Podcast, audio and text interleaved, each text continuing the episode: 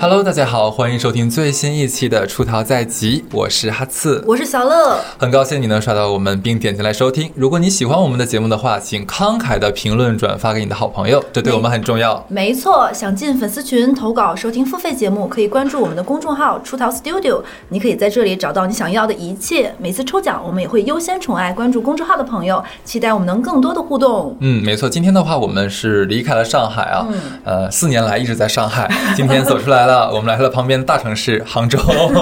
对了，为什么忽然间要出差来杭州呢？是因为今天我们请来了一个跟我们一起聊天的朋友啊，就是我们的财经作家以及抖音头部的财经博主没错温亦菲温老师。哎，谢谢谢谢那谢自我谢。介绍一下，呃，首先欢迎两位来到 大城市， 啊，开心死对了！，呃，然后呃，我自己呢是一个长期从事财经科普的创作者，然后呃，目前有很大的生活的精力放在相关的工作上面，然后目前我们在抖音和全网大概有区区不到两千万粉丝，哎呦，区区您这个，我真是，我感觉我被冒好一犯个蛐了。蛐 啊！啊，然后这个呃，也有一些本职的呃工作在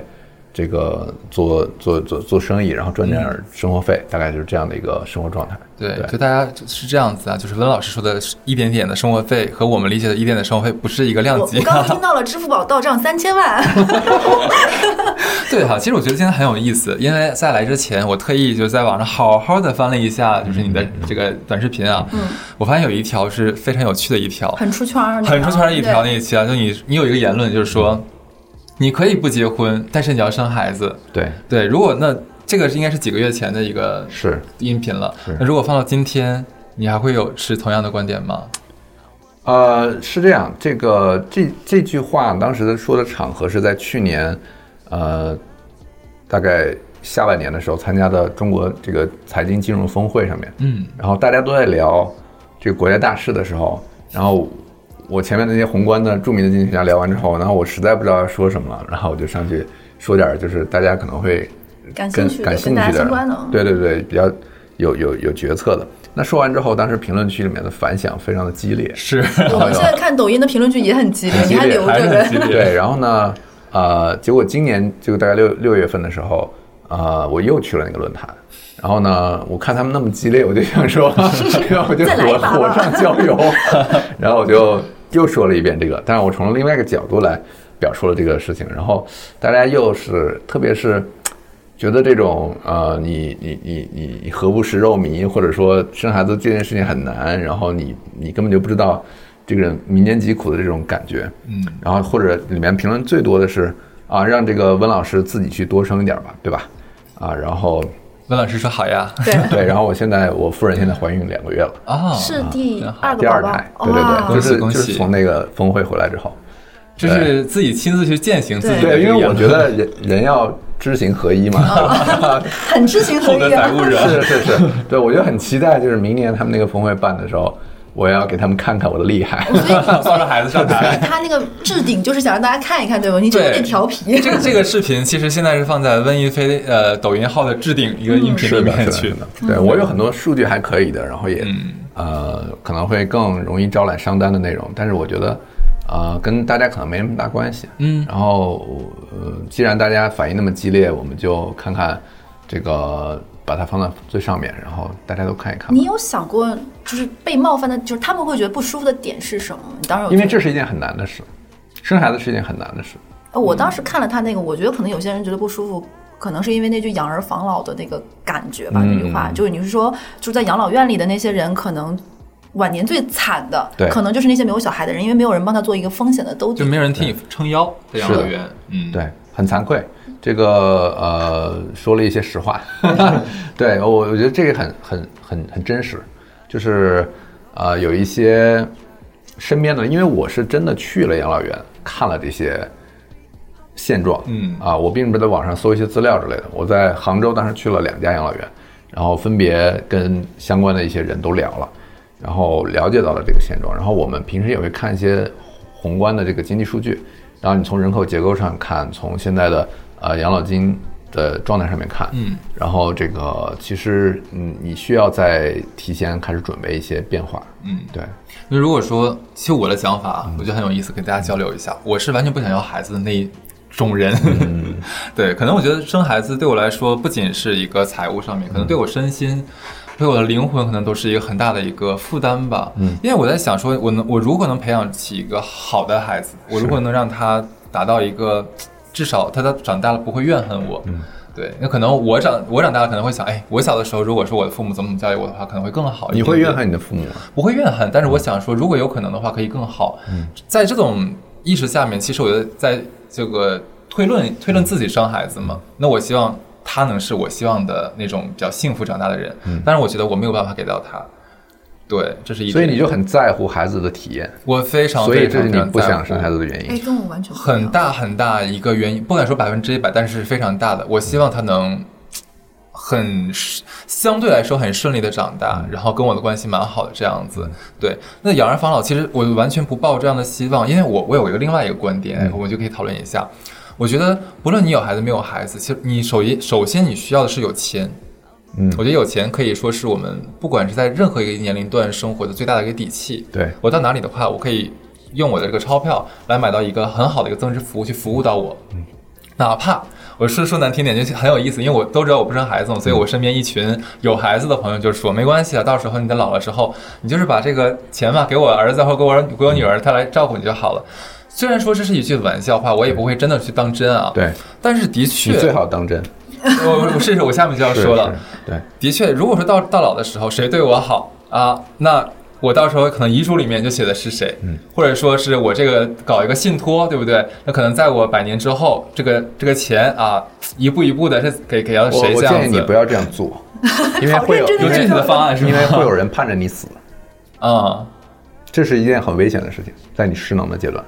不不，这是我我在说的事情，就是我们现在这你个看你年的养纪聊老，院看过很多这样的案例的对事情。我们现在聊起来是很遥远的一件事情，嗯因为它有很多很多年。嗯啊、但是嗯，其实你做一些田野调查之后，你会发现，啊，它的它最后的真相就是这样。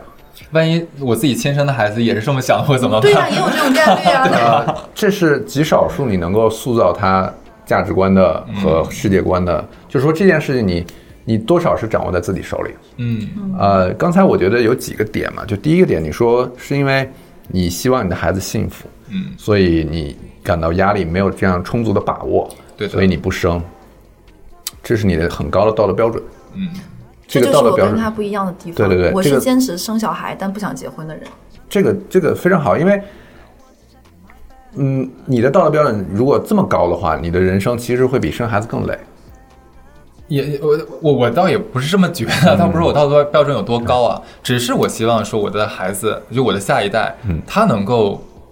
就是怎么讲，可以比我活得更更更幸福一点，这个或者这更个好一就点很，你你你知道全世界生育率最高的前十个国家是什么吗？哎，你说一说嘛，你你你们可以大概去百度一下具体的那个十个我记不住了，嗯但是它里面包含的是大概是六七个在非洲以南，呃，撒哈拉以南的非洲，嗯啊、什么索马里啊，呃，什么萨呃就就什么阿富汗啊，反正就是比较战乱、比较贫穷的地一方，定是最穷的地方，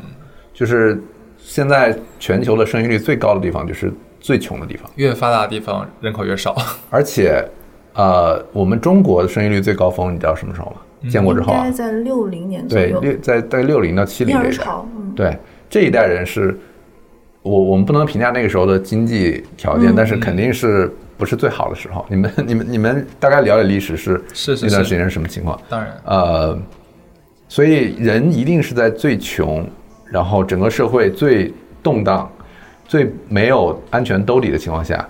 才会去最多的生孩子。这个时候你生孩子，你不会觉得我要给他幸福，因为那是一种劳动力，对，那是一种，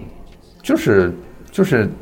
给你自己的保障，嗯就是很真实。我换一个角度问你，会不会觉得不生小孩的人生会轻松一点？因为这是一种双重的一种关系。对，其实这也是我的一个答案之一吧。我觉得自己，我觉得还没有把自己活得很，让自己觉得很精彩。嗯，可能如果我这个时候有了孩子，因为我身边有生孩子的家庭，我看了一下他们生完孩子之后，很疲惫，对， 哎很辛苦呀，你知道，有的时候我也会劝我那个女生朋嗯友嘛，你当妈妈的，我说你不能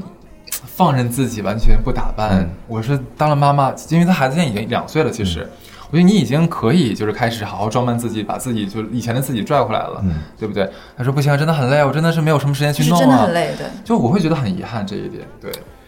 呃，这个就是一个二十年换十年的这样的一个数，嗯你会辛苦二十年，我会辛苦二十年你。会辛苦二十年。对对生孩子是一件很辛苦的事情，嗯，啊，养育他很辛苦，对的。然后你会很累的二过二十年，然后最后十年你会收到一些回馈，十年，哎，这个很有意思。我之前跟我一个 less 朋友就聊过这个问题，很好笑。我说，我说之前看网上很多人就分析啊，就是说像啊不结婚或者不生孩子的人，那包括很多像我呀，或者说像我那些朋友，他们可能说什么到老了会很惨，很非常非常惨，会被什么护工打的鼻青脸肿之类的。 对，然后我他他只回了我一句话，我知道会很惨呀。惨就惨呗，那我们幸福了一辈子，最后两三年、三四年惨一点，有什么大不了的呢？嗯，我觉得蛮有道理的。我觉得幸福一辈子这个论断可能有点，呃，他还真是蛮太好乐的观。我我也觉得每个人的选择是不一样的。就刚刚就像我刚刚说，为什么我是坚持想生小孩，但是没有考虑好结婚，是因为我觉得人生就这么短短的几十年，你是希望不同的角色和身份会带给你不同的快乐和幸福感。那可能我是单身也好，我有一个孩子，我是他的妈妈，我和他会有一种共性的情感的交流。我会觉得这个身份会给我新的能量。就从利己的角度讲，我是觉得这样会让我幸福。那可和他在一起绑定这个关系过程中，我觉得。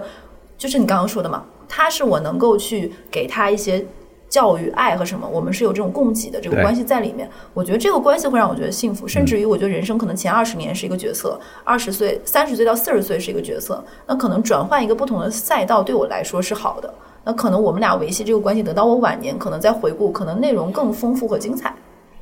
嗯，不光是这样，而且这其中还涉及到一些，就我们搞财经的很喜欢讲增长，就是它是你人生很重要的一个增长，呃，因为你在工作中的增长和赚钱的增长是很慢的，但是养孩子的增长是很快并且可预期的，嗯，它是一个稳定的增长，这点很重要。我现在能理解评论区的原因了，就是他把一些大家喜欢用温情脉脉和非常温暖的东西，他用一个非常干净的方式和冷静的方式说，可能会让有人不喜 欢。但是我没有太理解，你说这个增长指的是什么增长？就是它会，第一就是这个生物学意义上的长大 OK 对吧？然后第二呢，它会可预期的开始，呃，工作，然后开始这个赚钱，然后可以在你老的阶段去养你。当然，这个我我个人是不需要这笔钱他的。啃我老咋办对呢？呀、非常生。嗯，这笑个死我了钱呢是其中很就是很少的一部分。 OK 啊，你们，呃，我我大概说一个数，就是说，呃，这今年出生的人口，啊我们不不预测，但去年大概是九百嗯九百万，嗯啊、然后我们这一代人，八八年、九零年这一代人的出生人口大概是两千六百万，嗯，大概是三分之一的比例对，啊，三分之一的比例。然后在我们老的时候，我们将会面对的是，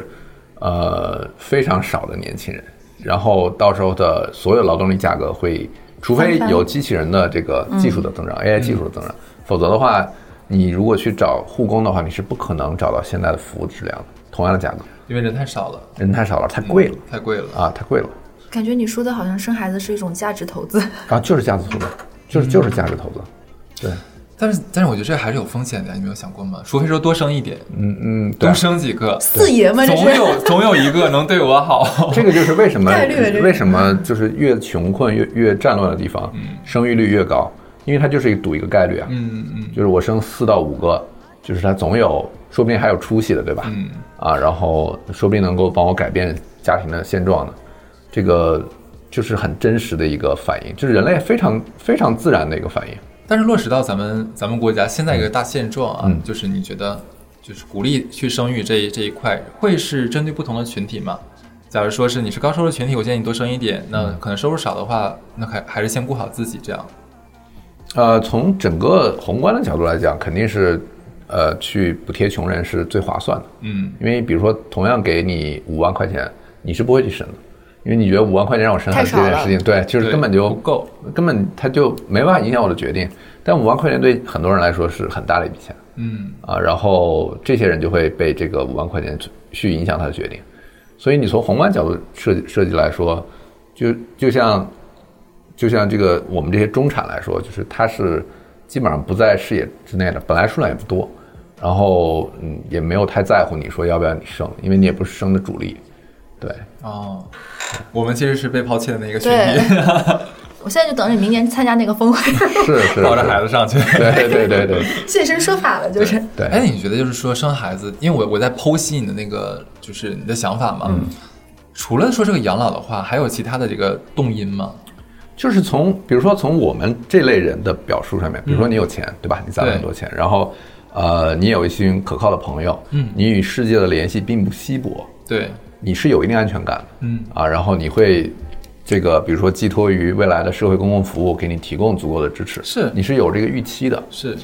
但是这是非常奢侈和受眷顾的一个条件，嗯并不是或者说你只是非常少少少量的幸运儿其中之一，嗯嗯，啊然哎，后这个我认可。对，然后呃，并不能就我在表述这个说劝大家生孩子的时候，我肯定是给就是大多多数人最大公约数去是去做这个建议。呃，但是你对个体的建议来说，我我比如说你你并不指望他给你养老，或者你并不指望从他那里获得一些经济的这个呃回馈，你只是希望从情感体验上面得到一些这个回馈的话，呃，你不生可能是 OK，因为所有的发达国家在全世界，都啊在就是我只有生育以的色列一个是总和生育率大于二，大于二。总和生育率大于二是什么意思呢？就是两个成年人生多少个孩子，嗯平均来说，就是如果两个生成年人生小于二点一，这个国家的呃生育总生育率就会下降。就是说白了，就是如果你不移民的话，人口就会下减少，因为它会有一些人夭折嘛，所以二点一。那超过这个数的发达国家只有以色列一个，那是因为它的宗教原因。嗯而且它内部会有一些就是比较穷的这种宗教团体，它就主是生孩子的主力。然后你看，所有的发达国家里面，啊、包括呃美国，它是黑人群体和呃墨西哥移民群体生的最多。对嗯，对的，然后呃，法国是难民群体生的最嗯多，所以就是呃，追求情感体验的这批人生孩子是不划算的，或者说对哎他会想说偏是的就是我我们呀， 我追求就是情感体验对，呀。这它可能从经济账来算不太划算，对但你们可能有一点呢，就是说这个这个预期可能对你未来，比如说你们老了之后的整整体的这种经济条件和社会条件的预期，可能会更偏乐观，因为你是基于现状去对的评估，对的甚至你还是会觉得人类在进步，会增长。等我老了，说不定还会就是更更便宜更好，这是不可能不。的可能的。对，一定会以极高的价价格啊，然后或者说要，如果你是以现在的这个水平来，中国现在有啊两百二十万的这个老人住在养老院，然后护工整个这个从业人员大概是三十万，一线护工大概是二十万，大概的这个养呃这供养比是一比十，嗯，就是说一个护工大概他需要照顾十个老人，平均来说啊，当然有一些好的养老院它会好一点，但是平均来说大概就是一比十。这意味着什么呢？如果一个护工他一天工作辛苦的十个小时，那么你可以分到一个小时，嗯，就是你一天只能被照顾一个小时，而且是在这个人很很高强度的工作条件之下，你的所有吃喝拉撒要在这一个小时之内完成，所有的交流和情感体验要在这一个小时之内完成，这是一个平均数，啊，它可能会好，可能会更糟，因为养老这个行业我比较了解嘛，就是现在有一个就是各个保险公司或者金融公司，它都在卖养老家园。对，但是现在最大的问题就是，他卖养老家园的这个床位是远远超过于他能入住的人的。就可能他比如说他只有两万个床位，但他可能已经卖了四万个是入住的资格这样的，所以这样的一个比例其实是一个非常悬殊的。但我刚刚是觉得是这样的，啊，就刚刚他说就是追求情感体验生孩子的人其实是不太划算，但是我是觉得快乐是最难的，快乐是很难，最难的这个是最无价的。我觉得如果这个过程让我觉得很开心，我就够了。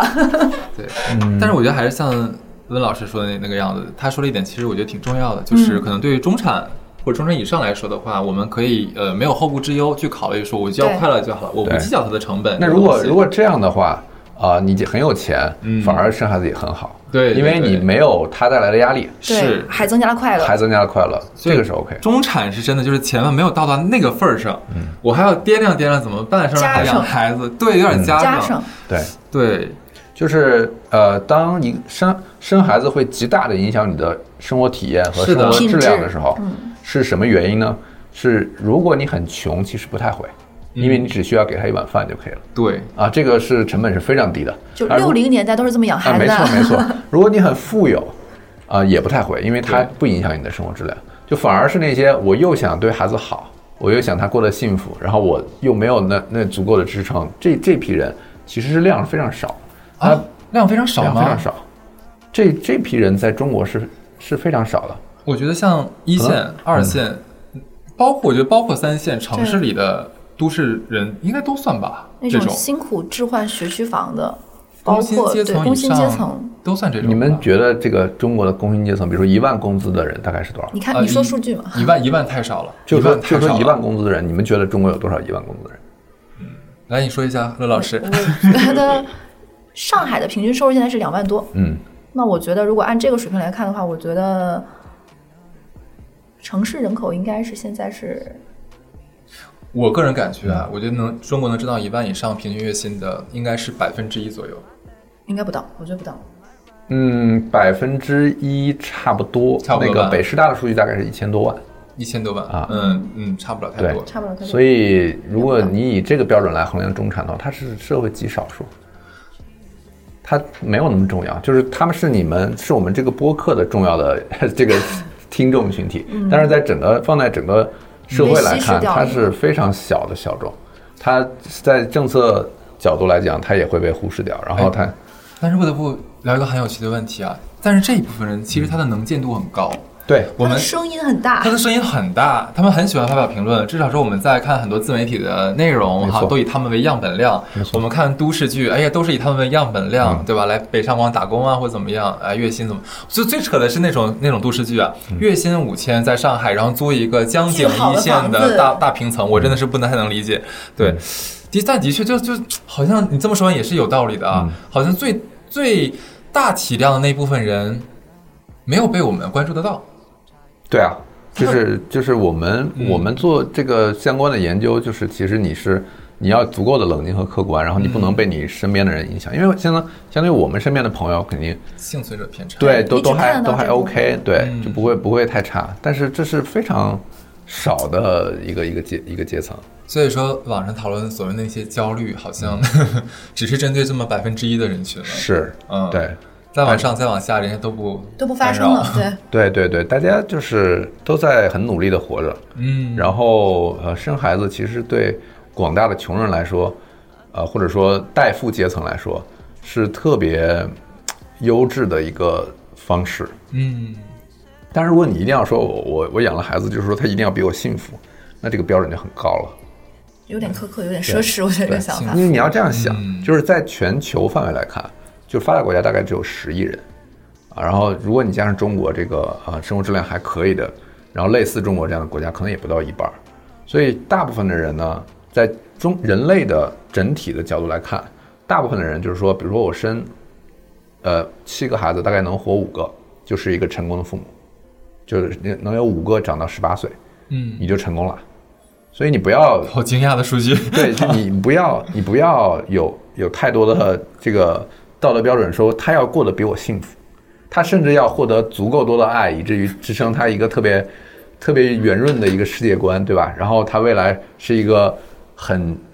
很完整的人，然后他的体验，他的成长体验非常好，嗯这是一个奢侈品级的要求。这你你这不是不是每个人都能负担得起的，你不要去要求自己，你不会要求自己买一个，比如说一百万的呃包，对吧？嗯当然我不知道你会不会买啊 不。会不会不当年会，他有三个，对对对，你不会买个一百万的包，那你为什么会想说我我一定要让我的孩子这样呢？不一样的。我觉得包和孩期许子大家期许不同。对的，他是一个人，他是一条命，他要在这个社会上，我不知道他可以活五十到六十岁，六十到七十岁这样子。呃，你的这个观点就是，呃，我我我觉得特别有意思，特别有代表性，叫做中国有一句话叫“再苦不能苦孩子，再穷不能穷教育”，有这样一句啊话，对吧嗯？当然，其实我觉得这句话就是有带嗯没有道理，没有它只道是理听起来很顺而已。嗯啊，它的没有道理的来源在那，然后大家觉得很有道理，原因是什么？因为传播这句话是大量的商业机构的共同共同利益和共同意识。从从我们改革开放之后，你会看到许多的，比如说教培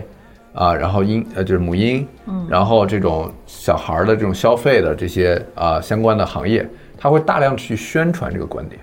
嗯，你现在在手机、呃电视，甚至在电梯广告里面，每天都会有人告诉你，你要给孩子什么样什么样的生活，你会在潜意识中被根植这样的一个认识。然后为什么你会被根植这样的认识？因为与之对抗的声音是没有资本的辅呃辅助的，嗯，就是没有一个公司或者一个机构会出来跟你说，孩子也无所谓，嗯，你自己最重要，家长和孩子应该是平等的，没有人会出来这样说，因为没有人会为之为之买单，对的，对这的都带不来消费啊，这他种他声音带不来消费，所以他没有一个商业的动力，然后一定会有很多的商业机构花很多的钱来跟你宣传这件事情，然后没有与之与之对抗的声音存在，所以我们长久以来被驯化成了觉得这个意识是好的、是对的、嗯是正对确的。其实你知道，在人类的大部分时间里面，家庭的卡路里供给是优先提供给家庭的重劳力。那当然，对，这自个古都是跟这样嗯买保险有点相似，就是家、谁是家里的主要经济来源，那就给谁买保险。对对对，一般来说，你看大部分的，包括现在的穷困国家和我们穷穷困的历史，如果一家被饿死，他首先饿死的应该不应该是赚钱的那个，那个赚钱的那个。对，因为我是我做经济史研究，我是研究大概呃明清时代的经济，就是经济水经济水平和西欧的比较。然后呢，呃，特别是江南地区，然后呢，我们其实是会细化到卡路里，就是因为你其他的东西都很难衡量啊。你你说你拿钱对吧，拿这个白银去衡量，它还有很大的这种地域的差别，但是卡路里它是平等的，所以我们算完之后，你就会发现，呃，其实你是要优先保障家里的重劳力，而且这是大家的共识。嗯啊，然后我们现在这二十年被商业机构驯化到说，呃，孩子就是一切，孩子就是最重要的。其实不是，呃，不是到，就有一件事情很冷静，让我觉得，嗯，很受启发。就是你们在坐飞机的时候，不是空姐每次会给你做那个安全演示，然后会有一个氧气面罩面罩掉下来，然后他会告诉你说，你要先带好自己的，然后再去带孩子。其实这个就是人类真正在面临关键选择的时候，一个正确的、科学的决定。然后这个科学决定是怎么出来呢？就是死了很多人之后，大家发现只有这样做才是对的，能活下最多的人，能能活下来最多的人、嗯，啊。然后这件事情没有人会去宣传它，所以就是因为这件事情，大家想的太多，大家发现哇，生孩子是一件后面很辛苦、很麻烦、很很多事情的事情。然后包括我就想，那就算了。我觉得很多人可能到这里就不想再往后面想了。没原错先。养孩子成本，尤其是城市来说，实在是太高了。越往大城市走，它这个价格起跳，甚至都是指数级就是别看的。你怎么养，怎么说呢？其实我觉得这个我还能蛮理解，大部分这种虽然我没孩子啊， 大部分这种养孩子的家长，对啊，怎么样？ 对你想想，如果说我身边的朋友，例如说小乐有孩子了，对不对？那他孩子上的是像明珠小学，那我在想，我儿子差啥呀？我家孩子他是笨呢，还是我我是是我不努力没赚好钱呢？我儿子上不了这样的学校，对吧？那我而且经常大家说一句话是我害怕我害怕落埋怨，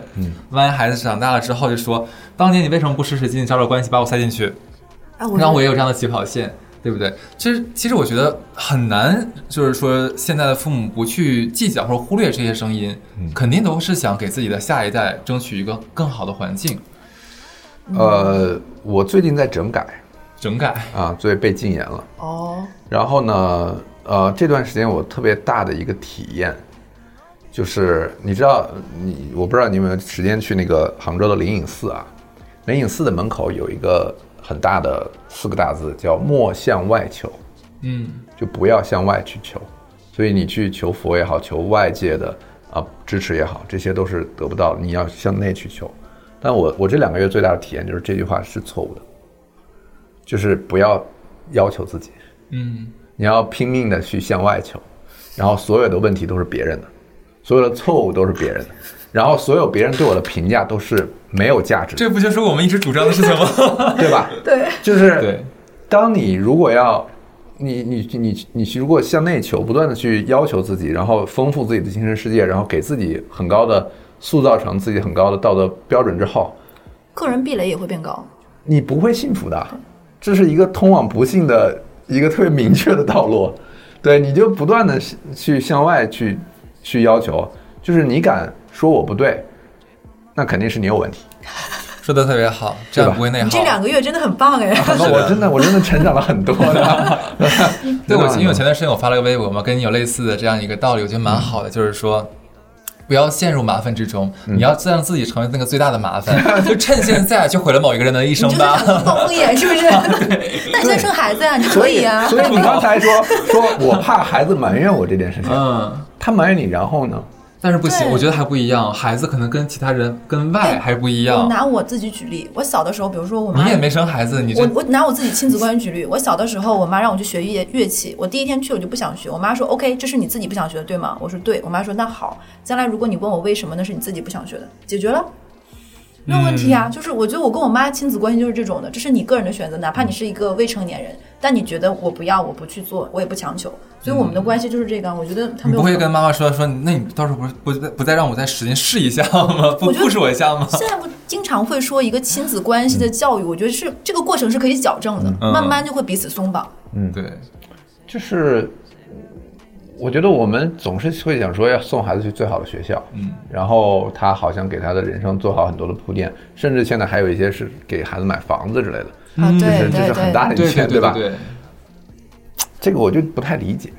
没办法，现在开始很多国内人做信托，难道不是也是被这个教育教传育？到你要把下一代嗯钱信托传承对呀。信托是很有钱，就是会有很多人来告诉你这件事情，对就是所有的外界都告诉你，你必须要这样，不然你就不合格。是的，为什么不合格？谁规定的合格是什么？就你看一下世界上大多数人的合格线是什么，就是让他不要死掉啊，他能够有足够的米饭和、和面，能够让他活下来就可以了，就你就很合格了。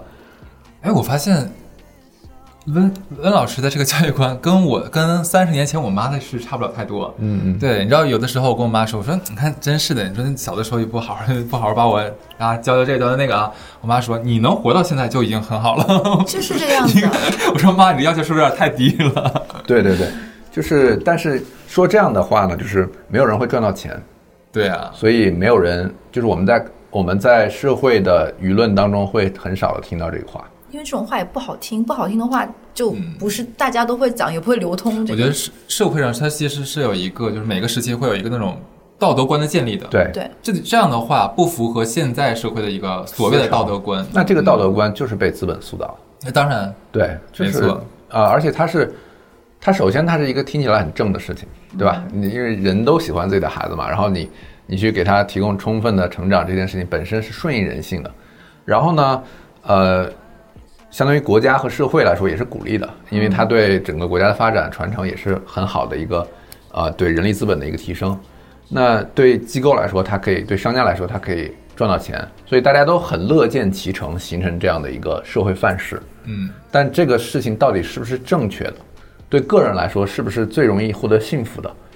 呃，这个需要我们自己去考虑。你要建立足够强的一个壁，然后自己在里面把它想清楚。说得好。对对对，对，我觉得小乐还想问婚姻的问题，对吧？对，因为你当时的那个言论就是说可以不结婚，但一定要生小孩。那你觉得从经济学的角度来讲，你觉得为什么会进入婚姻呢？婚姻制度的诞生本身就是一个，就是你的老本行，它是一个保险，它是人类早期的保险。如果你要往前说的话，我们可以多说一点，就是，呃，就是首先为什么大家愿意结婚？嗯，就是因为第一呢，就是他分担的家务，呃，边际效益非常的高，就是你做一个人的饭和洗洗一个人的衣服和做两个人基本上差不多，打扫打扫房间呢，可能一个人跟两个人也差不多。然后呢，就会有一个人可以去承担这样后勤的工作，一个人到外面去打猎和种种田，对吧？然后你的这个整体的呃性价比是最高，不然你种完田还要回家做饭，这件事情很难。对，啊，然后呃，包括收集燃料，就是人类的大部分时间会花所有劳动力的百分之十五去收集燃料，然后这件事情呃，比如说生火做饭这件事情，其实是一件很麻烦的事情啊。那就是这些工作其实是如果在婚姻当中，它会被很好的提高效率，它是一个效率的集中体现。那么再往前说，就说为什么呃我们要用婚姻去绑定两个人啊、你知道。就是我们在人类从猿从猴子进化成人的过程当中，我们学首先学会了直立行走。那直立行走，你就会放弃一个东西，就是你的呃盆骨会变窄，变窄之后，你的孩子出生的时候他不能太大，嗯因为你的盆骨太窄。经济学家知识可真是学杂了， 对 对对，所以所以你你你你的孩子不能太大，所以人类的幼崽是所有动物里面需要照顾的周期最长的。对，嗯然后一般的，你比如说一只鹿，它可能剩下两个小时就可它以就得走了嗯跑了。然后老虎可能最最最最长也两岁，它就要去打猎了。那人类的幼崽可能在十岁之前，它没有独立的生活能力对，啊，所以这就要求这个，而且女性在怀孕的过程当中，她也是没有生身体没有的嗯生生活能力的，对所以她就要求说有一个人来照顾。那相反来说呢，男性呢最优的一个策略是什么？就是如果我要传播我的基因，我最大的策略是什么？多娶老婆后，宫佳丽三千，对啊，我就尽 量去去去传递我的基因，然后我就是不负责嘛。嗯，但是这个对人类种群来说是不好的，因为这就乱了。对 的，乱了之后呢，你就说不定下一代谁和谁结婚了，结果是近亲啊、，对对对，而且他会就是，如果我不能确信这个孩子是我的，我是不会养的。对的，对对，这个是是这的个是对，动物的，动物的本能，对所以他必须要有一个一个制度让他确信这件事。嗯，啊，就是婚姻，就是啊，包括与之伴生的道德标准，都是为了服务于这个前提。那这是早期的这个婚姻的，就是为什么会有这件事情。那现在你问，呃，我们把这些东西刚才说的做饭、洗衣服、生孩子这些东西全抛掉之后，你再问婚姻有什么好处？哎，你觉得婚姻有什么好处？我觉得婚姻有什么好？他肯定是觉得没有，他才， 他肯定是觉得好处不是很大，你结婚了吗所以我没有对。嗯，对，你你觉得婚姻有什么好处？就是因为我现在没觉得婚姻对我来说是一个让我觉得好处大于很多的东西，或者是说我觉得婚姻对我来说保险成分和它让我觉得踏进这一步的。呃，后面是就是相当于试错成本吧，我觉得会更大，所以我没有没有考虑进入到婚姻。所以在结婚和孩子，我觉得哎，孩子是一个我会觉得更对我来说当下更在乎的。可能婚姻这件事情，我就可以再审慎、再观望，或者是再等到可能更适合的那个人，嗯，所以它是有好处的。就是你说的保险。那可能这样一嗯个关系对于女性来说，她可能更更比男性更保险一点。啊对，嗯对，这个这个事情我也一直在想，那婚姻有什么好处？我结婚了，然哎，后你我现在在想这个很危险我哦结哎婚。了很多年，就是我我我首先呢，就是我跟我夫人感情不错啊，然后呢，但是呢，我们出于一个学术角度来探讨这件事情，婚姻到底给人带来的好处是什么？就是我们抛开就是情感的慰藉以外，因为你如果单纯要情感慰藉的话，谈恋爱也可以，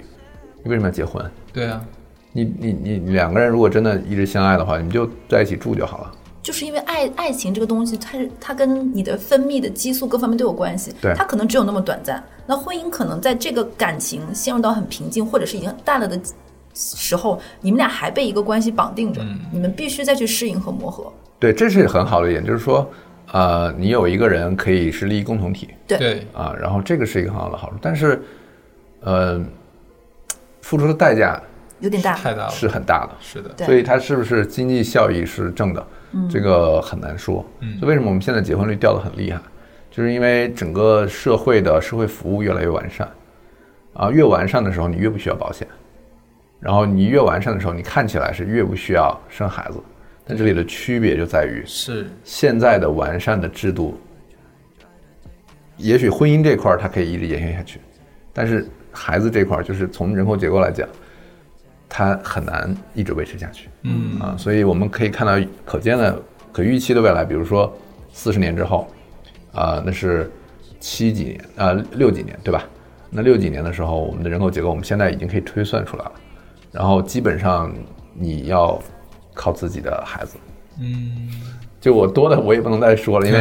因为对就很敏感了。了解，对对，但是不论是结婚还是生小孩，其实他都是把一个人生活变成两个人、三个人，甚至两个家庭、很多人。对那你会改变你的生活状态，然后你的起居状态，你包括你的家庭的空间就会物理膨胀变得更大。对所以就涉及到另外就是一个房子，你的居住环境。嗯，那你之前那个也有说结婚、生孩子、买房子。嗯，那你会你觉得当下还是一个入手买房子的一个，我们可以聊一聊这个话题。就这这个观点，我其实从二零一九年开始，一直到今年，已经大概四年了，呃，始终是一致的，就是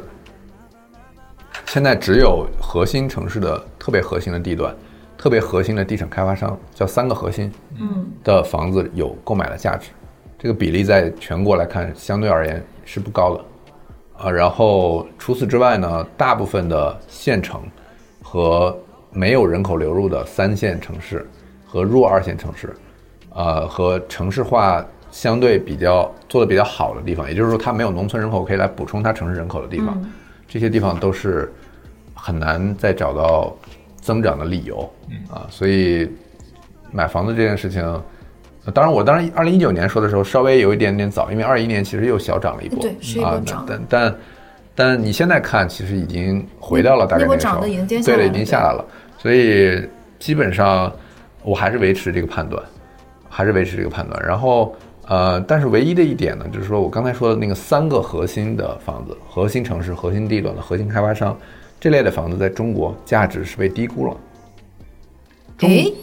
这这类房子被哎，低估了。你跟现在这个大盘有点不一样哦。 这类的房子是低估了。中国的核心大城市，我们就说一线城市，有一个问题就在于便宜的房子太贵，而贵的房子太便宜，就是给普通人居住的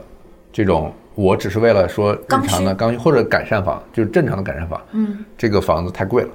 它不符合城市发展的利益啊，因为让大家更好的居住、更幸福的、更廉价的居住，这是啊人让带给大家最多幸福感的。但是豪宅的价格，我觉得被低估了。它与全球的呃，就是最好的城市的这个水平还是有一个台阶要上。所以我觉得，你说未来北上广、北京我不知道啊，像上海、深圳这些地方最核心的、最好的那些房子，未来再涨个百分之五十、一倍这种，都有可能。你喜欢看房子吗？还还还看的看的有点多，啊因为我经常会参加房地产商的各种活动活动，嗯，然后就会有机会看到一些房子。还要再涨百分之五十，我天！我刚刚才你说的时候，我在粗算呀。上海，我觉得上海的豪宅，你怎么样也要二十万均价25万，左二右十五万以上，差不多可能叫豪宅嘛，对吧？不然的话，可能就是对那种轻豪宅了，不算了就。二十五万一平哎，然后而且这种房子一般都是大平层，是，对，它没有不可能有小户型这东西，基本都是一百九十五、一百、两慢百往起上，跳。嗯慢嗯往上，对，你这么算一下但，是五千万的房子现在如果对涨到一个亿，五千万房涨到一个亿，就没有那么多人买嘛。我觉得要买的人还是会买。你这跟奢侈品的那个销售呃套路对是对对，一致是一的。样的，就跟今年香奈儿涨价是一个道理。对他要买的人还是会买，他他就是他是另外一个东西，它它根本跟不是一个对层次，的，它不是它不是我们一般意义上的房地产，它是另外一个东西。就是说，比如这个人他有十个亿嗯，啊、然后你有五千万的房子和一亿的房子，对他来说大差不差大。差对不差不。差太多。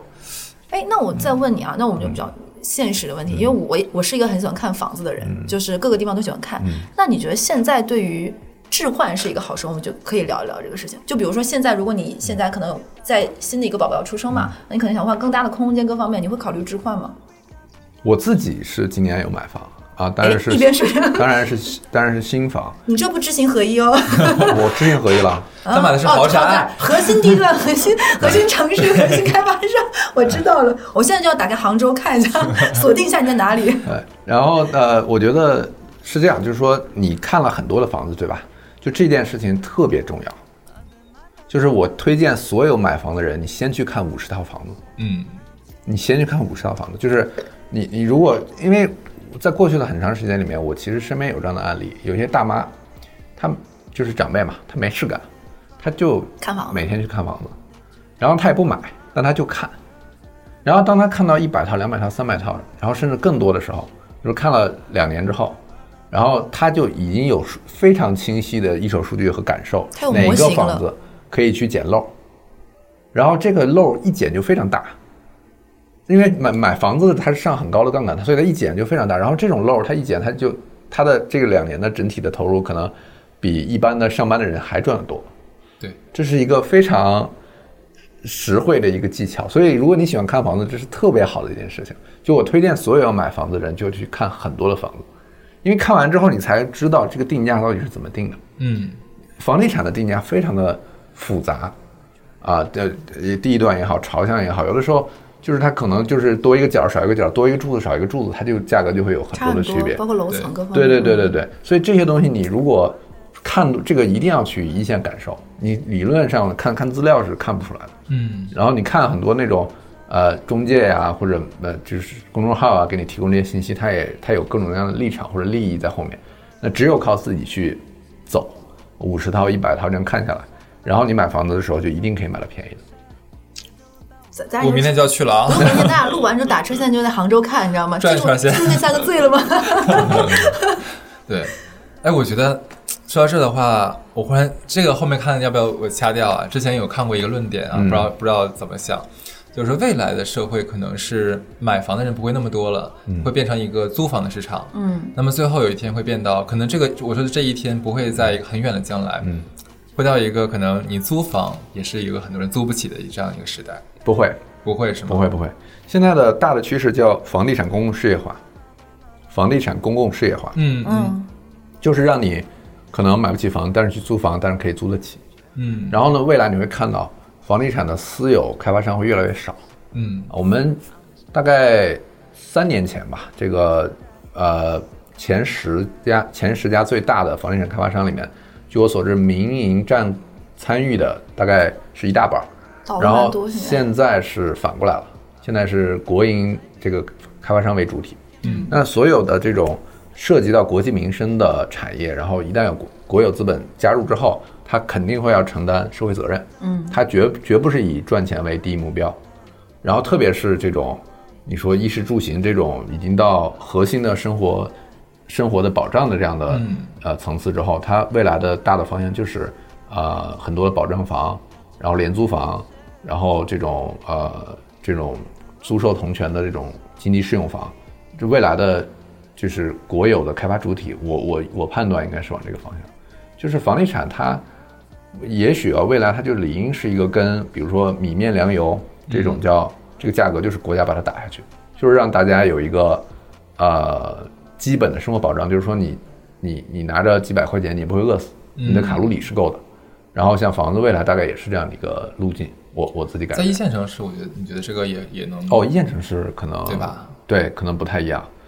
虽但是然它现在也有很多这种公租房啊各方对面对的，对但是也在申做的门槛可能稍微就会高很多。对对对嗯，就是我说的，就是房地产它应该是一个更分化的一个产业，就是我们现在就是这种中间的这块儿的对，太贵了嗯啊、应该是把大家刚需的这块儿极大的降下来，然后呃豪宅那块儿就让它涨吧，反正跟我们也没关系，对吧？嗯那你觉得这个分化要在多长时间呢？可能会慢慢的把这个东西达到那种更适配于现在的一个当下的一个啊，状态呢。我我这个公共事业化的步伐现在已经在走了。嗯然后我们最近也听到房地产行业的一些消息，我们是的不能说的消息，对吧？对然后虽然新闻在播，但是我们最好不要说。嗯对，啊，这就这就是很多这样的信号，就是呃，你最终这个事情怎么解决？就我们现在理性的把所有的情绪抛掉，说你去埋怨那个企业贪婪，埋怨那个企业扩张的太快，嗯然后不计后果。当然我们会去怪他，但是你想最后这个事情怎么解决？最后谁来解决？然后解决之后，最后它以一个什么样的结果去收场，啊、影响是最小的，大概就是大家心里应该都要有个数。然后呃，我觉得房地产这个事情，嗯，包括最近的一些其他的改革吧，就是我们以前一直在说我们呃房子太贵了，然后教育太贵了，对吧？医疗太贵了，就没有便宜的，发现了吗？而且贵的东西越来越贵，嗯叫就是刚刚说的。叫三座大山嘛，以对前对有这个对说法。那你现在看这个大的改革开放方向，就是再把这个搞掉嗯啊，再再让它变得更可负担，然后呃，普通人能够能够享有一个较好的呃生活品质生活的嗯对保障基本保障吧，就是包括现在医改三民医改，嗯它的大的方向就是说给最大公约数的人看病用最高效的方式，那些最顶端的你自己想办法解决。对，啊，最疑难杂症那些，那你你现现在我们顾不上，嗯你自己想办法解决。那反而是最大公约数，比如说你这个病，呃，用最最高效的治疗方案可以把你怼好，啊，是这样的一个思路在做这样的调整。所以现在我们可以看到整体的发展就是在不论是教育啊，不论是房地产，不论是医疗，都是在一个去向最大公约数适配的这个动作在进行。但是呢，稍微有点，呃，就是我们是不是那个最大公约数？我刚刚就想们要，问你这个问题对，那是不是就会有一部分人被抛弃了？你不能说被抛弃，啊应该说这这这个个个目前这个用词现阶段兼顾不到，对对 叫叫代呃代服，对代啊服代代服，对。呃，我们可能是就叫下一个阶段，对当下先不是我们是主力军，对对对对，是是是最大多数嘛，最大公约数。其实可以看到这个整体的趋势是是在这个方向。哎我现在就很想打开看一下他的房子。 对，你真的知行合一，结婚、买房子、生孩子，他样样没落呀。挺好的。而且我觉得做做的还都不错，嗯，对，嗯，想通了，对对，因为呃，嗯虽然我们一直说，就是刚才我说我最近两个月发现不要向外求嘛，对吧？对。但是呢，其实之前自我要求还是有点太苛刻。嗯，我跟你的情况是一样的，我是希望大家不要就是呃埋怨我，对然后我给出的建议最好是有价值的，然后能帮助到大家的。是呃，这个其实是现在来看，我今天的我来看啊，其实可能没必要，嗯我 自媒体人如果这样的话，你会压力很大，压力很大。对你你太那个什么了，对。对，就是呃很多的，比如说我们知道会做出来是爆款的内容，但是我们不会去做，嗯因为比如说你为了吸引眼球去搞一些呃噱头噱头，然后一些极端的言论是呃不负责任的。当然那我们其实一直在克制，啊、呃那个其实是一个很很快捷的方式啊、很快捷，很方便啊、但是一直在克制。那现在呢，想想这个道德要求，对自己自我的要求，是不是还要保持？我也在，我也要好好的想一想。 那这一期的标题我可要大胆发挥了。有请。而且我觉得可能需要一些声音，就你真实的声音嗯反馈，大家听到也会带来一些共鸣，或者是我会去想，包括我觉得今天这一期我也会想一些，嗯， 你也可以想想就是，这就样我觉得，就是我们虽然我们是就是呃一个自媒体的表达者，对对我表达归我表达，是你不同意归你不同意，对对，但是你不要指责我，那你你就他很哎也可以洒脱指责你，但你也不听我。不我不想对对 听，我不看，对，你，你这样就很洒脱。我觉得你这个心理，你的这个境界就比我高。没有没有，我是表装 的，其实还是在乎， 就半夜还哭，啊 半夜还是会 哭的惨，我跟你讲，他说是半夜都在向内窥探，我不真要的给发微信，不啊要问我，快跟我说核心地段在哪 里，我是个豪宅库，对 好好笑。 对，我觉得我觉得今天很开心啊，嗯就是跟那个温温老师一老起师。我没有想到，因为其实你在你的节目里面嗯其实是还是一个很端庄的，但是我今天就想说，哎，我们今天周末，轻今天松今天点嗯是个周六，对我就希望你也能轻松一点，对嗯然后咱大家像朋友一样好好聊一聊。但我觉得今天聊得很 很，等我被口里呛了一我口问，你啊，没有没有镜聊头得会很好好一点吗？没有镜头对着你，你会更放松一点吗？呃，因为这不太一样的地方在于，就是我们在媒体就是公开出发出去的东西，都是经过精雕细琢的，嗯，就是我的内容会有成稿，很审慎，对，然后呃每个词都会去雕琢考推考磨究推敲嗯，啊，那那那这样的形式呢，其实是是无所谓的，就是相对而言放松一点，然后你不需要很很严谨，然后其是实是自在下一次点，让他喝二两之后 放松。对 对对对。 对，那今天还是很开心能请到、呃温云飞温老师，嗯对，然后我们我觉得今天的话题也很引大家的深思吧，对你认不认同都不重要，就我们说归我们说啊，这样，生孩子是他说的，那这期就这样，好那嗯，OK，谢谢两位，拜拜。拜拜。拜拜。 To my bed, check on my phone, might ride and bear your shadow so sweet. Easy to blush on your cheek, got me